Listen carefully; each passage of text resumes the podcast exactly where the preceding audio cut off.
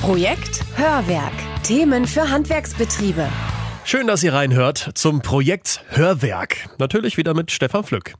Heute setzen wir uns mit der Betriebsnachfolge auseinander. Und dieses Thema geht nun wirklich jeden an, auch wenn der Betriebsinhaber vielleicht sogar noch relativ jung ist. Ronald 47 hat einen Fachbetrieb für Rollladen und Sonnenschutz mit sechs festen Mitarbeitern. Er hatte alles genau geplant und bestens vorbereitet. Mit Freunden ging es runter in die österreichischen Alpen Skifahren. Aber er verschätzte sich, stürzte die Böschung hinab. Ein schwerer Unfall. Schädelfraktur, Rippenbrüche, Lungenkollaps. Die Ärzte versetzten ihn ins künstliche Koma. Vermutlich für mehrere Wochen. Danach, das muss man abwarten. Ein Unglück kann wirklich jederzeit passieren und auf diesen Fall muss sich ein Unternehmen genauso vorbereiten wie auf den geplanten Übergang, wenn der Chef in den Ruhestand geht. Genau um dieses Thema Unternehmensnachfolge und Übergabe und wie ihr diese Übergabeprozesse am besten angeht, geht es gleich hier im Podcast. Sponsorinfo. Vor kurzem waren wir auf der IAA Nutzfahrzeuge, auch bei unserem Unterstützer von Nissan. Und hier feierte er Premiere, der neue Nissan Navara N-Guard. In der ersten Hörwerkausgabe hatten wir euch den Navara ja bereits vorgestellt. Einen robusten Pickup, der auf der Ladefläche eine Tonne trägt und dreieinhalb Tonnen zieht. Das Sondermodell N-Guard ist aber nicht nur Arbeitstier, sondern legt auch einen ganz starken Auftritt hin. Außen ziehen auffällig schwarze Akzente die Blicke auf sich. Kühlergrill, Trittstufen, Dachreling oder auch die 18 Zoll Leichtmetallfelgen, alles schwarz. Und den Innenraum beherrschen Stil und Komfort. So sitzt ihr hier auf neu gestalteten Teilledersitzen mit sportlich gelben Ziernähten. Ein weiteres dickes Plus, der Navara N-Guard hat die Top-Ausstattung in Serie. Elektrisches Glasschiebedach, Anhängerkupplung oder Notbremsassistent, alles schon drin.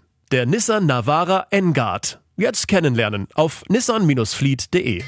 Sponsorinfo Ende. Ich habe mit einer Expertin für Betriebsnachfolgen im Handwerk gesprochen, Bettina Otte Kutulla. Sie ist Nachfolgemoderatorin bei der Handwerkskammer Braunschweig-Lüneburg-Stade und begleitet Übergabeprozesse seit rund fünf Jahren. Das Projekt der Nachfolgemoderation gibt es zwar nur in Niedersachsen, aber auch woanders sind die Handwerkskammern ein kompetenter Ansprechpartner, ob nun für die geplante Übergabe oder wie eingangs gehört, im Notfall. Nach Angaben des Instituts für Mittelstandsforschung tritt rund ein Viertel aller Unternehmensübertragungen unvorhergesehen ein. Und auf solche Fälle muss sich ein Betrieb vorbereiten. Die Handwerkskammern haben dafür einen Notfallordner herausgegeben. Der ist überall zu bekommen, kostenfrei, aber eben gegen eine Beratungsleistung oder den Besuch einer Veranstaltung. Hintergrund ist der, dass einfach nur das Verschicken eines Ordners noch keine Notfallplanung hervorruft und das ein oder andere vielleicht erklärungsbedürftig ist. Sollte euch dafür bislang die Motivation gefehlt haben, überlegt mal, was passiert, wenn nichts geregelt ist. Dann gibt es keine Antworten auf existenzielle Fragen. Welche Aufgaben müssen im Betrieb jetzt von wem übernommen werden? Gibt es eine Patientenverfügung, Bankenvollmachten, ein Testament? Ja, oder ganz banal, wer kennt die Passwörter? Im Notfallordner sind die wichtigsten betrieblichen und auch die privaten Dinge geregelt. Ein Segen für die Mitarbeiter, aber vor allem für die Angehörigen, die gerade ganz andere Probleme haben. Das sollte doch nun wirklich Motivation genug sein, einen Notfallordner anzulegen und ihn dann auch immer auf den neuesten Stand zu halten, auch wenn das viel Arbeit ist. Ja, in der Tat. Also die Füllung des Ordners, die schafft man nicht an einem Wochenende. Das ist schon ein längerer Prozess. Aber man kann sich auch das in kleinste Teile aufteilen und insofern anfangen und am Ball bleiben und dann wird das schon. Zumal die Arbeit ja auch nicht weg ist. Der Notfallordner ist nämlich auch ein hervorragendes Fundament für die geplante Betriebsübergabe. Eine halbe Million KMU sollen bis 2022 einen neuen Inhaber haben oder stillgelegt werden. Das sind eine halbe Million gewachsener Betriebe mit allem, was da dranhängt. Vermögenswerte, Mitarbeiter und ihre Familien, viel investierte Zeit und viel Herzblut. All das gilt es zu bewahren und zukunftssicher zu machen. Und da ist das Allerwichtigste, das Thema frühzeitig anzugehen. Jörg 56 hat seinen Werkzeugschleifereibetrieb zu einem Unternehmen im Bereich Werkzeug- und Formenbau gemacht, mit einem guten Dutzend Mitarbeiter. Nun möchte ein Kunde die Zusammenarbeit auch in dem Bereich der Kunststoffverarbeitung ausweiten. Das wäre eine Investition in die Zukunft, aber auch ein Risiko, von dem Jörg mit Mitte 50 zurückscheut, auch weil er nicht seine Altersvorsorge gefährden will. In diesem Szenario laufen gleich zwei Dinge grundsätzlich schief, die häufig zu Problemen führen. Das eine ist der Komplex der Betrieb als Altersvorsorge. Das andere ist der Investitionsstau, der sich schnell einstellen kann, wenn die Nachfolge ungeklärt ist. Zunächst mal zur Altersvorsorge. Früher war der Betrieb ja eine tragende Säule des Ruhestands. Nur so funktioniert das heute nicht mehr. Es kann heute nicht mehr sichergestellt werden, dass jeder Betrieb einen Nachfolger findet, so dass man heute nicht mehr sagen kann, okay, der Erlös aus meinem Betrieb ist das, was für meine Altersvorsorge gut und wichtig ist. Darum ist natürlich immer die Empfehlung, die Altersvorsorge getrennt aufzubauen und den Erlös aus meinem Betrieb als Gutjes obendrauf zu betrachten. Und wie hoch dieses obendrauf letztlich ausfällt, kann man auch nicht sicher sagen. Sicher ist nur, wer seinen Betrieb verkaufen möchte, muss für einen Käufer attraktiv bleiben. Und nun möchte ein Nachfolger natürlich lieber Feuer übernehmen statt Asche. Das bedeutet, den Betrieb auf einem guten Niveau zu halten. Der technische Zustand und dass man dort vielleicht auch eine Struktur hat verschiedener Altersklassen an Mitarbeitern. Das Unternehmen sollte auf breiter Front überzeugen, damit auch potenzielle Nachfolger überzeugt werden können. Das ist nämlich aus mehreren Gründen zur echten Herausforderung geworden, sagt Nachfolgemoderatorin Bettina Otte-Kutulla. Die Übergabe innerhalb der Familie ist längst keine Selbstverständlichkeit mehr. Es gibt einen regelrechten Akademisierungswahn. Ja, jeder meint studieren zu müssen. Und nicht zu vergessen der demografische Wandel. Immer mehr Betriebe stehen aus Altersgründen zum Verkauf bei immer weniger Nachfolgern. Kein Wunder also, dass ein regelrechter Wettbewerb um Nachfolger entstanden ist. Und dem müsst ihr euch stellen. Und zwar rechtzeitig. Ja, bei uns ist es so, ich schreibe alle Inhaber von Betrieben an, die 55 Jahre und älter sind. Weil vom ersten Gedanken bis zur Übergabe auch schon mal zehn Jahre vergehen können. Die durchschnittliche Übergabe liegt sicherlich irgendwo zwischen zwei und sieben Jahren. Kommt immer darauf an, ob der Nachfolger gefunden ist, ob man da schauen muss. Es ist nicht immer sicher, dass wenn man einen Nachfolger sich erwähnt, dass es der dann auch wird. Manchmal braucht man auch einen zweiten oder dritten Anlauf, um den richtigen Partner zu finden. Pläne ändern sich und wer rechtzeitig anfängt, die Übergabe zu planen, hat noch Zeit für Plan B. Außerdem verbessert die frühe Regelung der Nachfolge auch die Kreditwürdigkeit des Unternehmens. Viele gute Gründe also, die Sache anzugehen. Wer das tut, steht aber erst einmal vor einem riesigen Berg an Fragen. Wann will ich meinen Betrieb übergeben? An wen? Was ist er wert? Soll ich übergangsweise noch im Betrieb bleiben? Und was mache ich danach? Lasst euch davon aber nicht abschrecken. Beantwortet erst einmal die wichtigste Frage. Was will ich? Was ist mein Ziel?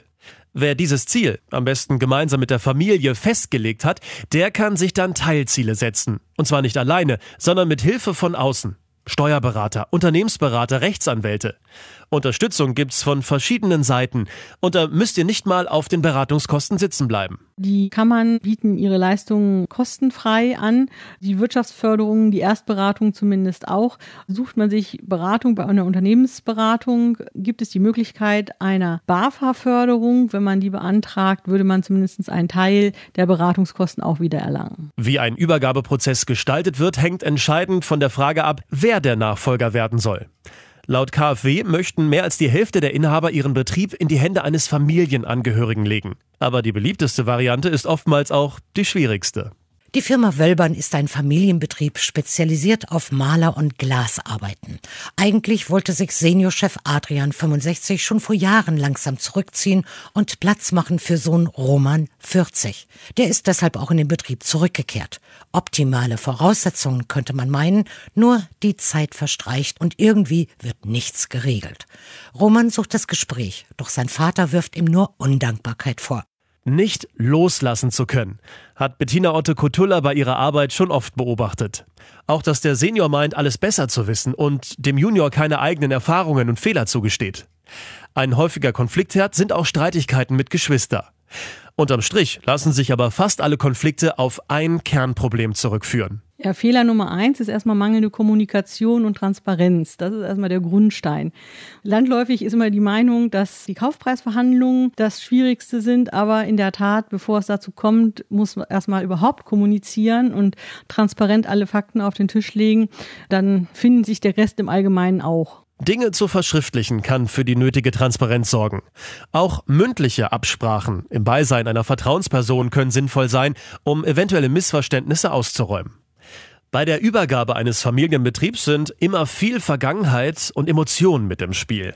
Da ist es oft nicht leicht, sich einen professionellen Blick auf die Dinge zu bewahren. Zum Beispiel auch auf die Qualifikation des Nachfolgers. Will er nicht nur, sondern kann er auch.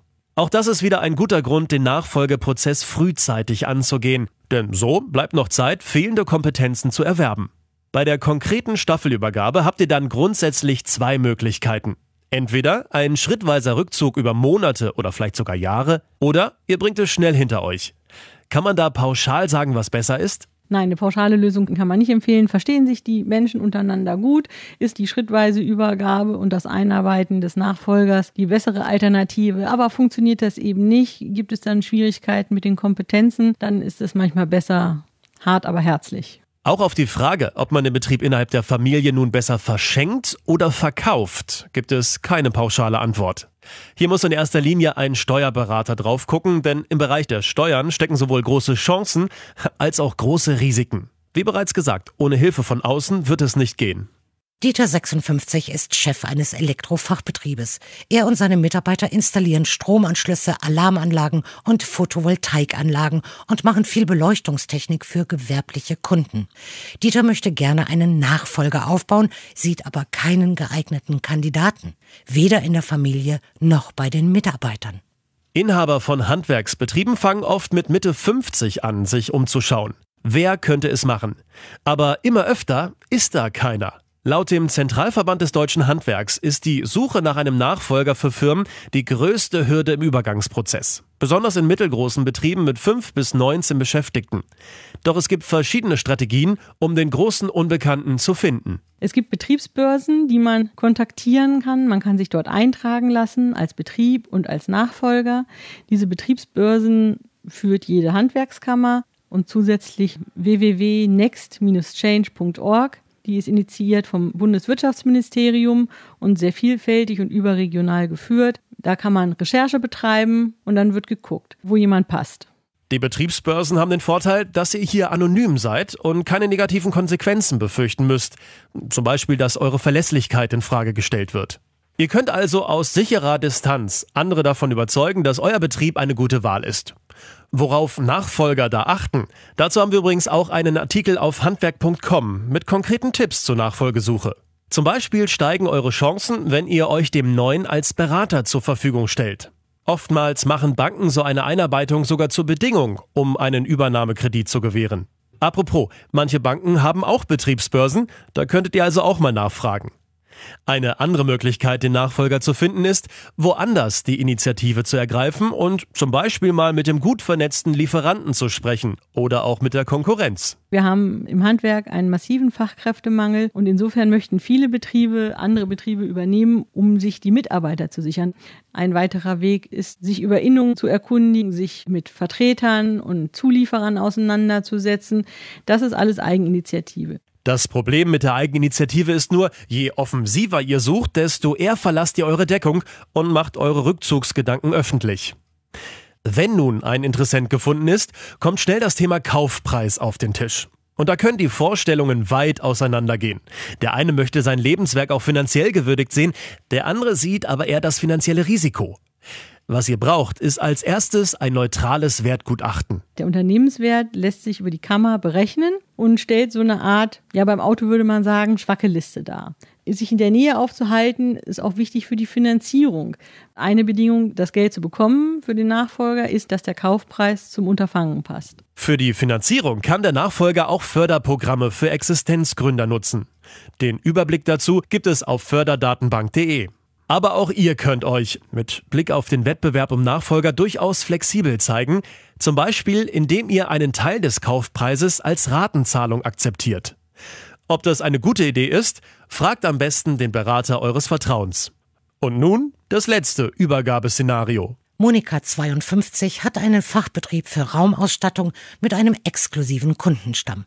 Gemeinsam mit sieben Mitarbeitern bietet sie einen umfassenden Service von Tapezier- und Stuckarbeiten bis hin zur Restauration alter Möbel. Sie würde gerne Verantwortung abgeben und kürzer treten, aber wie das genau aussehen soll, weiß sie noch nicht. Aber sie hat da eine Mitarbeiterin im Auge und überlegt, ob sie da nicht schon mal das Gespräch suchen soll.